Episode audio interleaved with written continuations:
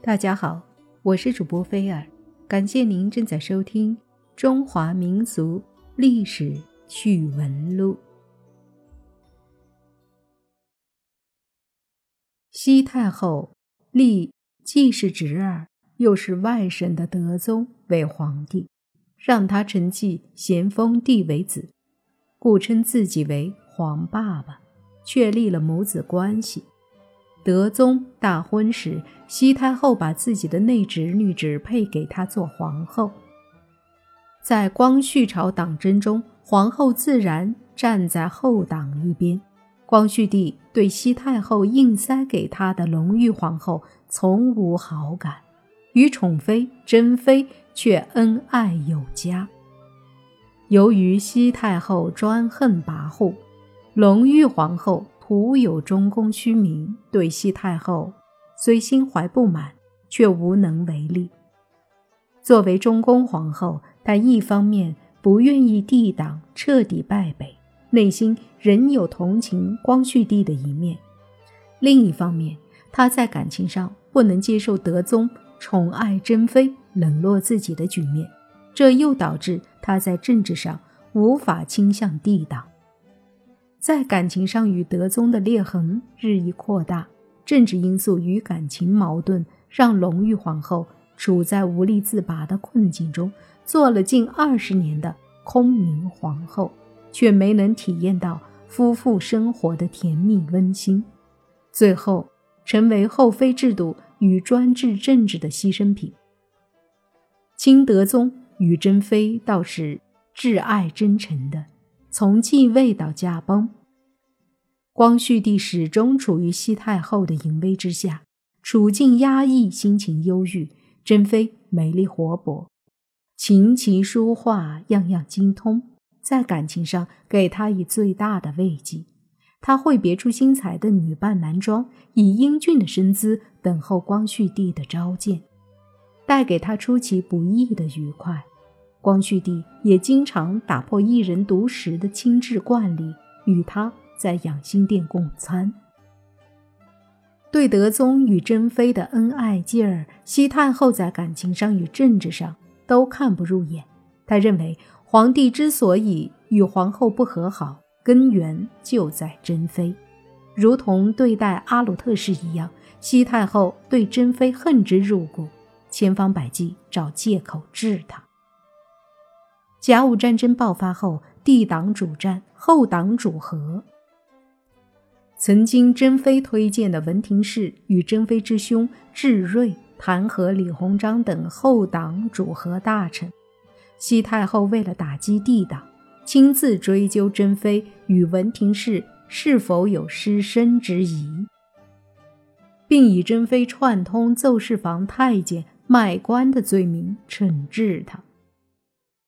西太后命太监用竹鞭责打珍妃，又让光绪帝当场下旨将她降处为贵人。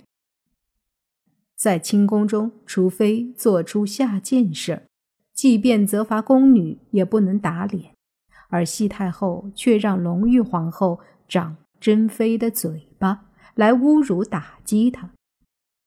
随后她下令将珍妃羁押别室，进室外还挂上一块禁牌，上写光绪20年11月初1日奉皇太后遗旨，皇后有统辖6宫之责，有妃嫔等如不遵家法，在皇帝前干预国政，颠倒是非，着皇后严加访查，据实陈奏，从重惩办，绝不宽待。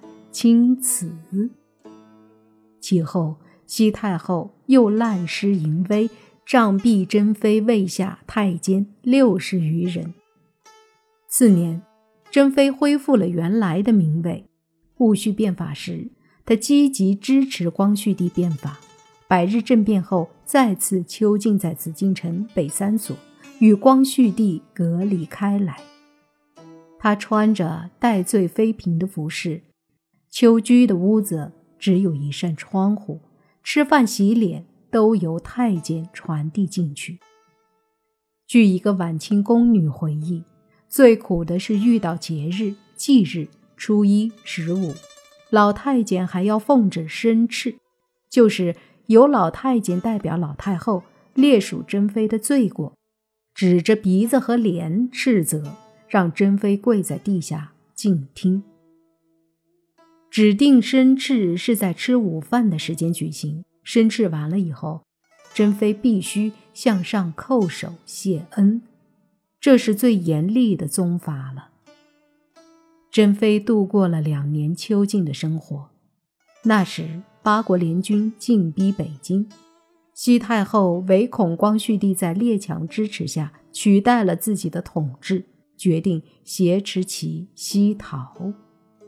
临行前，后宫妃嫔都来请安，珍妃也从囚所带到了现场，低头跪着听讯。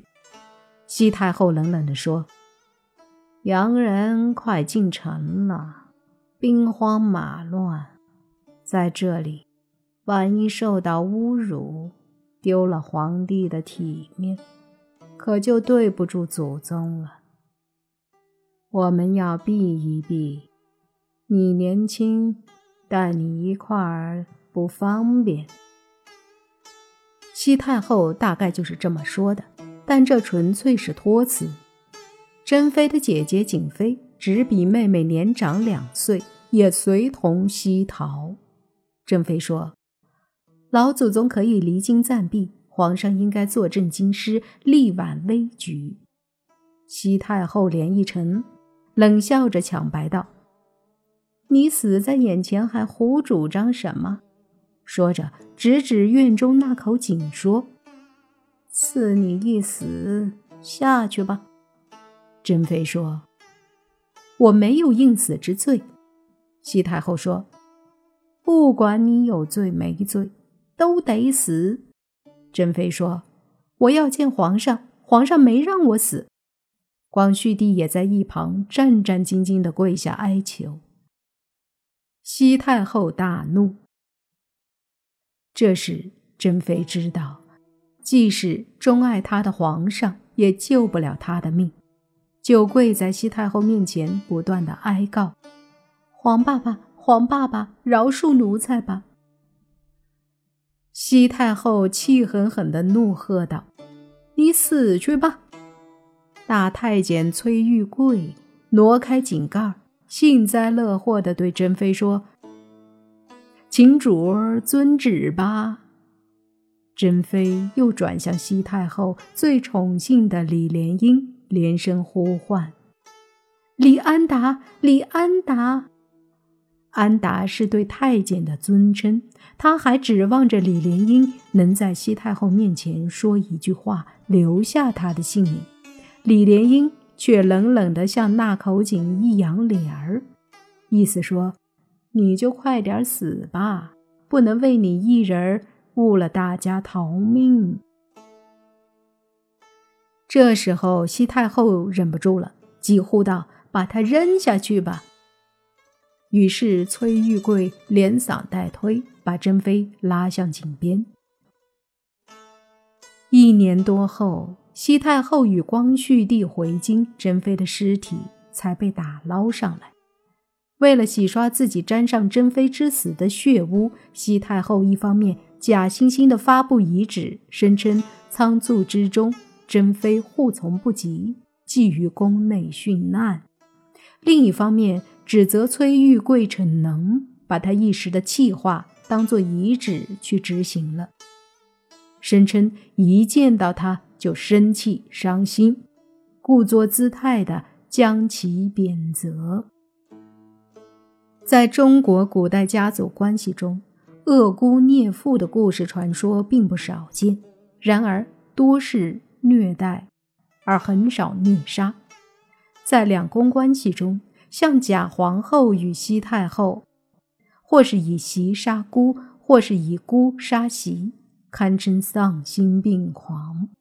这与他们自身人性灭绝固然有关，但他们何以敢于如此有恃无恐呢？归根结底，还是君主后妃制造成了家庭婚姻与国家政治的一体化。两宫中任何一方谁控制了皇帝，谁就可以夺取国家最高权力军权，可以为所欲为。而他们中的某些人一旦天良丧尽，便会倚仗这种权力向对方施行最极端的报复。人伦矛盾不仅会引起君主统治的政局动荡，甚至通过国家政权的暴力手段来做出最终的解决。